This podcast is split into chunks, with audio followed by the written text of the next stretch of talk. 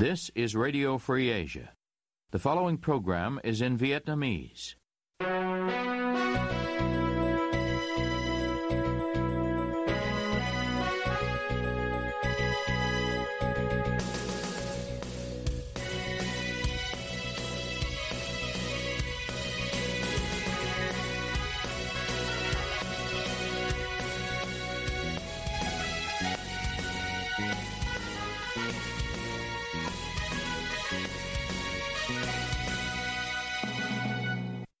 Đây là đài Á Châu Tự Do, phát đi từ thủ đô Washington, D.C., Hoa Kỳ.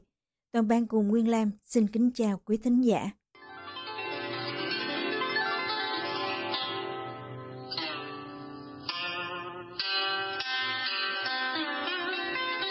Kính mời quý vị theo dõi chương trình phát thanh tối ngày 8 tháng 2 năm 2024, đang được phát trực tiếp từ lúc 9 giờ giờ Việt Nam. Mở đầu cho chương trình phát thanh hôm nay, mời quý vị đến với bản tin chi tiết.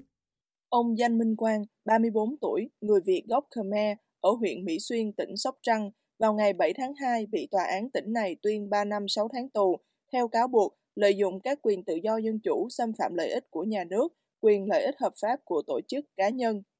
Mạng báo Sóc Trăng loan tin trong cùng ngày về bản án vừa nêu và dẫn cáo trạng cho rằng ông Danh Minh Quang bị cơ quan chức năng phát hiện sử dụng tài khoản Facebook cá nhân Minh Quang đăng tải, chia sẻ, livestream những bài viết, video clips với nội dung bị cho vi phạm pháp luật Việt Nam.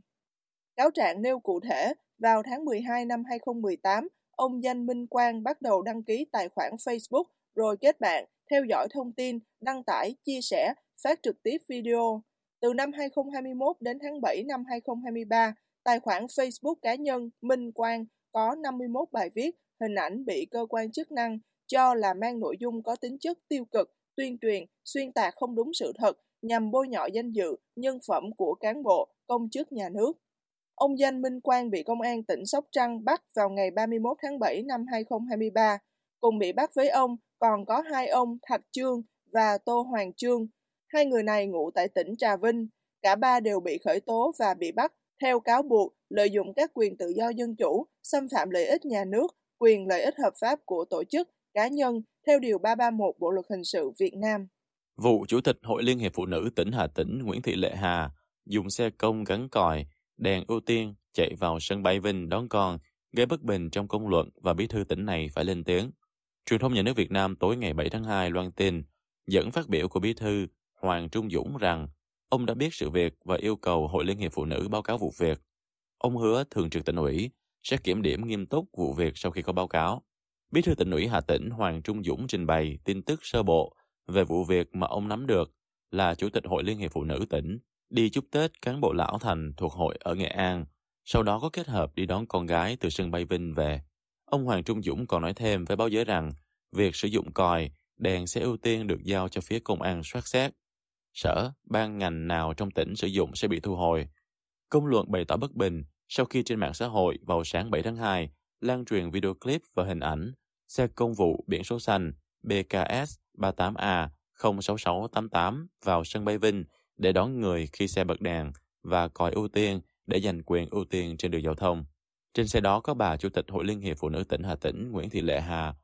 Bà này thanh minh với báo giới rằng sau khi đi chúc Tết các lão thành Hội Phụ nữ ở Nghệ An về, bà có dùng xe công kết hợp để đón con gái từ sân bay Vinh về nhà. Vụ việc vừa nêu tương tự, vụ cựu Bộ trưởng Công Thương Trần Tuấn Anh hồi đầu năm 2019 cho xe công đến tận chân cầu thang, máy bay đón vợ con. Ông này là con trai cựu Chủ tịch nước Trần Đức Lương và vừa phải thôi chức Ủy viên Bộ Chính trị cũng như đại biểu Quốc hội khóa 15. Phó Chủ tịch Ủy ban Nhân dân tỉnh Quảng Nam nhiệm kỳ 2021-2026, ông Trần Văn Tân bị bãi nhiệm chức vụ này. Truyền thông nhà nước loan tin ngày 7 tháng 2 dẫn quyết định do Phó Thủ tướng Trần Lưu Quang ký quyết định của Thủ tướng Chính phủ Hà Nội về biện pháp vừa nêu. Vào ngày 29 tháng 12, Hội đồng Nhân dân tỉnh Quảng Nam khóa 10, nhiệm kỳ 2021-2026, tiến hành kỳ họp thứ 19 và dịp đó, Chủ tịch Ủy ban Nhân dân tỉnh Quảng Nam, ông Lê Trí Thanh, trình bày các tờ trình đề nghị bãi nhiệm chức danh do Hội đồng Nhân dân tỉnh bầu đối với ông Trần Văn Tân vào chức vụ Phó Chủ tịch Ủy ban Nhân dân. Ông Trần Văn Tân dính líu tham nhũng trong vụ đại án chuyến bay giải cứu và vào ngày 28 tháng 7 năm 2023, Ông này bị tòa án Hà Nội tuyên án 6 năm tù giam và tội nhận hối lộ. Vào trung tuần tháng 12, ông Trần Văn Tân bị ban bí thư khai trừ ra khỏi Đảng Cộng sản Việt Nam. Chủ tịch Ủy ban Nhân dân tỉnh Quảng Nam Lê Trí Thanh vào tháng 1 năm 2024 bị Thủ tướng Chính phủ kỷ luật với hình thức khiển trách. Cùng bị kỷ luật với ông Chủ tịch Lê Trí Thanh còn có Phó Chủ tịch Nguyễn Hồng Quang và hai nguyên Phó Chủ tịch tỉnh Quảng Nam Huỳnh Khánh Toàn và Đinh Văn Thu với hình thức cảnh cáo. Vào tháng 11 năm 2023, Ủy ban Kiểm tra Trung ương Đảng Cộng sản Việt Nam họp kỳ thứ 33 và ra kết luận rằng Ban cán sự đảng Ủy ban Nhân dân tỉnh Quảng Nam đã vi phạm nguyên tắc tập trung dân chủ, thiếu trách nhiệm, buông lỏng lãnh đạo để Ủy ban Nhân dân tỉnh và nhiều tổ chức, cá nhân vi phạm pháp luật của nhà nước trong công tác phòng chống dịch COVID-19 và tiếp nhận công dân về nước phòng chống dịch, quản lý, sử dụng đất đối với một số dự án đầu tư và thực hiện các dự án, gói thầu do công ty cổ phần tiến bộ quốc tế AIC thực hiện. Nhiều cán bộ đảng viên bị xử lý hình sự. Tỉnh Đắk Lắk được Trung ương cấp hơn 920 tấn gạo cứu đói cho người dân vào dịp Tết Nguyên đán Giáp Thìn. Thông tấn xã Việt Nam loan ngày 7 tháng 2 về tin vừa nêu cho biết, Cục Dự trữ Nhà nước khu vực Nam Tây Nguyên từ ngày 5 đến 7 tháng 2 xuất cấp số gạo vừa nêu cho 12 địa phương trong tỉnh Đắk Lắk. Đó là các huyện E Súp, E Haleo, Krong Búc, Krông Năng, Buôn Đôn, Lắc, Krong Anna, Krong Bông, Cư Mờ Ga, Bắc, Mờ Trắc, Eka. Tổng số hộ được cấp theo tiêu chuẩn mỗi nhân khẩu 15 kg là gần 16.300 hộ tại 12 địa phương. Với lý do cứu đói cho dân, trong dịp Tết Nguyên đán và kỳ giáp hạt, 17 địa phương trên số 13 tỉnh thành đã làm đơn gửi chính phủ trung ương xin cấp gần 13.000 tấn gạo tính đến ngày 18 tháng 1 vừa qua. Vào dịp Tết âm lịch năm ngoái, Quý Mão, chính phủ Hà Nội hỗ trợ gạo cứu đói cho 8 tỉnh gồm Bình Định, Hà Giang, Đắk Nông, Tuyên Quang, Đắk Lắk, Bình Phước, Quảng Trị, Con Tum.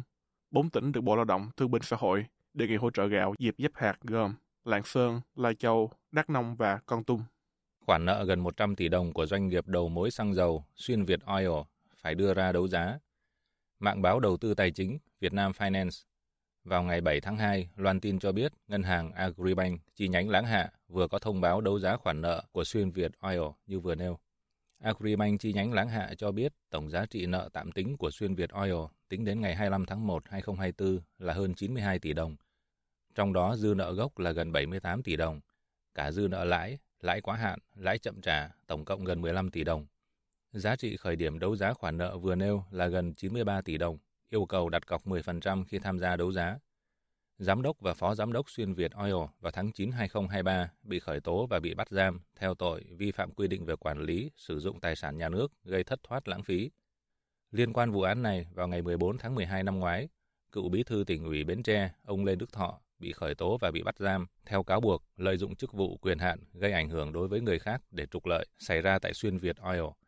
Ông này trước đó vào ngày 8 tháng 9 2023 bị Bộ Chính trị Đảng Cộng sản Việt Nam đề nghị Ban chấp hành Trung ương xem xét thi hành kỷ luật do không trung thực, minh bạch về nguồn gốc tài sản. Vào ngày 19 tháng 12 2023, ông Lê Duy Minh, Giám đốc Sở Tài chính Thành phố Hồ Chí Minh, nguyên cục trưởng Cục Thuế Thành phố Hồ Chí Minh, bị khởi tố và bị bắt giam về tội nhận hối lộ. Vào ngày 21 tháng 12, 2023, Thứ trưởng Bộ Công Thương Đỗ Thắng Hải bị khởi tố, bị bắt giam để điều tra về tội nhận hối lộ. Xin chào các bạn, tôi là Trường Sơn. Còn tôi là Cao Nguyên. Hôm nay chúng tôi có buổi nói chuyện đặc biệt với bà Ginny Sten, quản lý biên tập khu vực Đông Nam Á của Đài Á Châu Tự Do, để cùng tìm hiểu thêm về chương trình podcast sắp ra mắt của Ban Việt ngữ. Ginny, vì sao chúng ta cần phải làm cái chương trình podcast này? Quite simply, podcasts really popular. Khá đơn giản, podcast rất phổ biến. Chúng phổ biến với khán giả trẻ.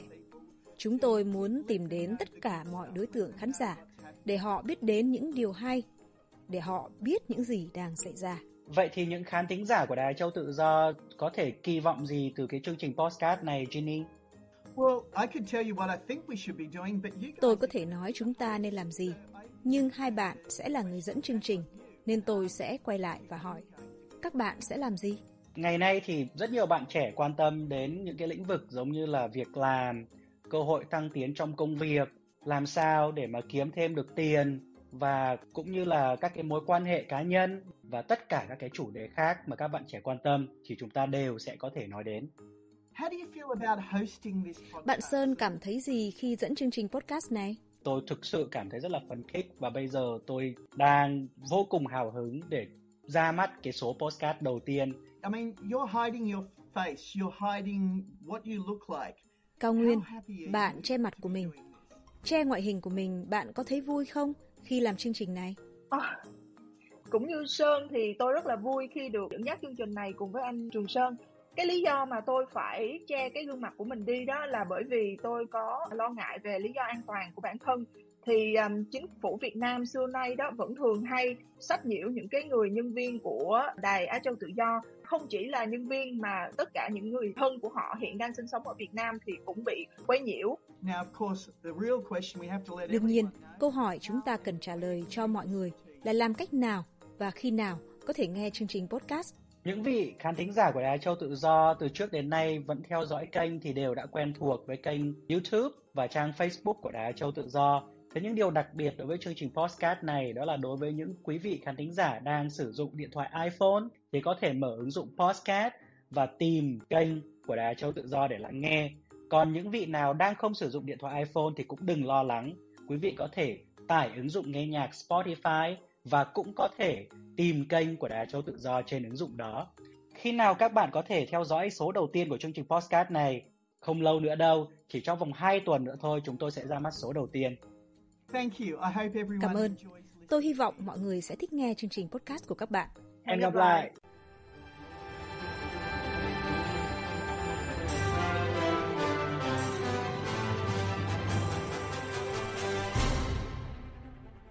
Quý thính giả đang theo dõi chương trình phát thanh của Đài Á Châu Tự Do.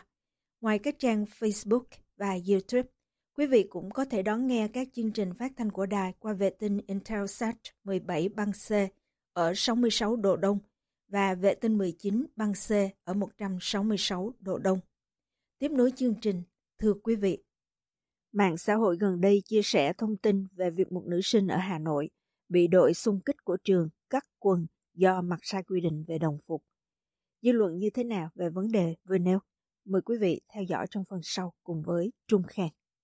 Trả lời báo nhà nước vào ngày 21 tháng 1, đại diện trường Trung học phổ thông Phan Huy Chú, Quốc Oai, Hà Nội xác nhận vụ việc liên quan một nữ sinh lớp 10 của trường mặc quần jean đi học sai quy định vào ngày 18 tháng 1 và đã bị xử lý bằng cách cắt quần của nữ sinh.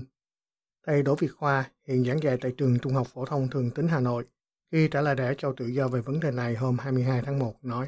Tôi cho rằng là hành vi cắt quần của học sinh như thế là hành vi vi phạm nhân quyền rất nghiêm trọng. Vụ việc này cần phải kỷ luật nghiêm khắc những giáo viên, những lãnh đạo chủ trương cái hành vi đó đây là hành vi vi phạm rất nghiêm trọng. Trước hết về đồng phục học sinh theo quy định của bộ giáo dục là tùy các trường đặt mẫu đồng phục để vận động học sinh ăn mặc cho nó đẹp lịch sự, chứ không phải là bắt buộc phải có đồng phục. Không có quy định nào của bộ giáo dục là học sinh nó phải có đồng phục. Nên các trường muốn các em đẹp thì mặc để nhận diện học sinh của mình thôi. Theo thầy khoa, nhà trường chỉ có quyền vận động học sinh, chứ không thể cưỡng bức các em bằng cách cắt quần như thế. Thầy Khoa nói tiếp. Nếu học sinh đã chót mặc quần jean đến trường không phải là đồng phục ấy, thì chúng ta có những biện pháp nhắc nhở, xử lý. Ví dụ như là phải nhắc nhở trước lớp hoặc là nhờ như ở các trường ấy là các các em đi lau bảng lau bàn dọn vệ sinh một lúc để để gọi là cảnh cáo nhắc nhở thế thôi chứ không có quyền xử phạt học sinh hạ kiểu học sinh nghiêm trọng hiện nay thì trước cái sự phát triển mạnh của internet của mạng xã hội của dư luận thì những cái hành vi ấy phải được lên án rộng rãi và phải bị xử lý nghiêm khắc. Cũng theo truyền thông nhà nước, đại diện trường Trung học phổ thông Phan Huy Chú cho biết, trường đã mời các học sinh và gia đình đến làm việc. Vị này cho biết thêm, nhà trường có nội quy học sinh mặc đồng phục đi học hàng ngày, không mặc quần jean, đi dép lê, đeo khuyên tai, nhuộm tóc, không đúng quy định. Nếu vi phạm, nhà trường sẽ nhắc nhở học sinh thực hiện đúng nội quy. Phó giáo sư tiến sĩ Hoàng Dũng, nhà nghiên cứu ngôn ngữ thuộc Đại học Sư phạm Thành phố Hồ Chí Minh, nhận định với Đài cho tự do hôm 22 tháng 1 năm 2024. Thực ra thì theo tôi biết cũng có nước và ngay trong một nước cũng có nhiều cái ứng xử khác nhau về đồng phục. Có nước thì họ thoải mái mặc cái gì cũng được nhưng mà có nước thì họ có bên cạnh các cái trường bắt buộc mặc đồng phục có cái, cái trường họ chấp nhận mặc nhiều cách vấn đề chưa phải là mặc đồng phục hay không mà cách ứng đối xử với cái việc mặc đồng phục như vậy cái việc mà lấy cái kéo mà cắt cái quần cái áo của người ta thì nhất là trong nhà trường, cái đó là nó phạm giáo dục cực kỳ. Ngày trước, sau năm 75 đã từng có những cái ờ, đội ờ, cờ đỏ, thậm chí là công an đứng ở ngã tư đường, thanh niên đi ngang mà họ thấy mặc cùng loe thì họ cắt, hoặc là thấy tóc dài quá là họ cắt, họ đè đầu xuống, họ cắt những một cái miếng tóc thì ờ, cái cách đó với cái cách mà trong nhà trường hiện nay mà cắt quần cắt áo của học trò đó, nó cũng không xa nhau bao nhiêu đâu. Mà trước đây người ta dị ứng cái trường đó như thế nào thì bây giờ chắc người ta cũng còn dị ứng còn nhiều hơn. Tại vì ngày trước còn cho rằng là lúc đó cái tình hình chính trị xã hội nó có khác bây giờ, trình độ người dân cũng khác như bây giờ. Chứ mấy chục năm rồi mà cái đầu óc đó không mạnh may suy sửa cái đó mới kinh khủng các trường học tại Việt Nam đều có những lý do riêng cho việc sử dụng đồng phục. Có trường cho là định hướng nhận diện thương hiệu trường hay sự nghiêm trang, chỉnh chu khi đến lớp. Bên cạnh đó, đa số các trường khi bắt học sinh sử dụng đồng phục đều cho rằng đồng phục giúp học sinh nghèo bớt mặc cảm, tự tin. Liên quan vấn đề này, thầy Đỗ Việt Khoa nói. Thực ra thì đồng phục nói ra thì các trường đều nói rằng là để ờ, không tạo ra sự khác biệt cho học sinh, để ờ, nhận nhận diện học sinh của trường mình một cách dễ dàng để những học sinh giàu và nghèo không mặc cảm khoảng cách vân vân. Nhưng tôi nói thật sự rằng là cái biện pháp ấy hầu như không có tác dụng đáng kể. Vì nhiều bộ đồng phục bây giờ làm cho người ta nghèo đi. Nếu ai nhìn học sinh của chúng ta mặc đồng phục thì rất nhiều nơi là đồng phục xấu xí lắm. Đồng phục không phù hợp với cái sự phát triển kinh tế xã hội. Ở nhiều địa phương của Hà Nội kinh tế khá phát triển nhưng mà đồng phục may rất là ẩu may rất là xấu và rất là rẻ tiền không có em nào nghèo đến mức độ phải mặc những cái bộ đồng phục trang trọng lịch sự hơn của các công ty may cả mà đây họ sử dụng những đơn vị gia công ấy. Dạ. may méo mó chợ thọ chúng tôi nhìn rất là phản cảm chưa kể là nhiều em đúng là các em có cái điều kiện ăn mặc đa số là mặc có thể là tốt hơn nhưng mà không làm ở một số nơi thì đồng phục có tác dụng là để lãnh đạo kiểm soát thậm chí một học sinh tiền bạc ví dụ như trường Vân Bảo của tôi như ở nông thôn thì người ta thu mức độ thấp hơn. Còn các học sinh miền núi thì tiền đâu mà mà đầu trực tiền ăn học cần phải có. Một phụ huynh ở Sài Gòn không muốn nêu tên vì lý do an toàn cho để cho tự giờ biết ý kiến của mình. Đối với trẻ con đi học á thì cũng nên cho nó mặc đồng phục cho giống nhau ở trong trường. Nhưng mà càng ngày á đồng phục nó trở thành một cái món để cho phụ huynh phải lo lắng. Bởi vì nào là phải mua nguyên cái áo ở trường là để có cái phù hiệu của trường. Rồi đã vậy á cái quần áo tập thể dục nó cũng lại của trường. Thành ra là một gia đình mà có ba con cũng đều đi học như vậy là một cái nỗi lo lắng rất lớn cho các phụ huynh. Dư luận mạng xã hội cho rằng đừng lấy lý do phá vỡ phân biệt giàu nghèo để bắt học sinh mua đồng phục, vì có thể bộ đồng phục lại trở thành gánh nặng của phụ huynh.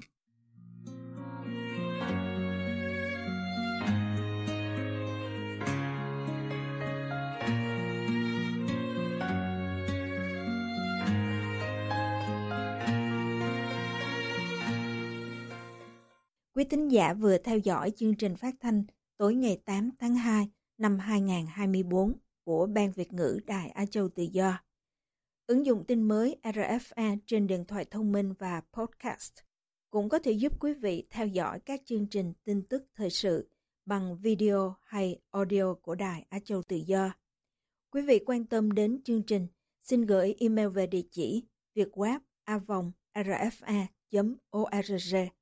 Toàn ban cùng Nguyên Lam cảm ơn quý vị đã đến với chương trình và hẹn gặp lại quý vị vào chương trình ngày mai. You have been listening to Radio Free Asia.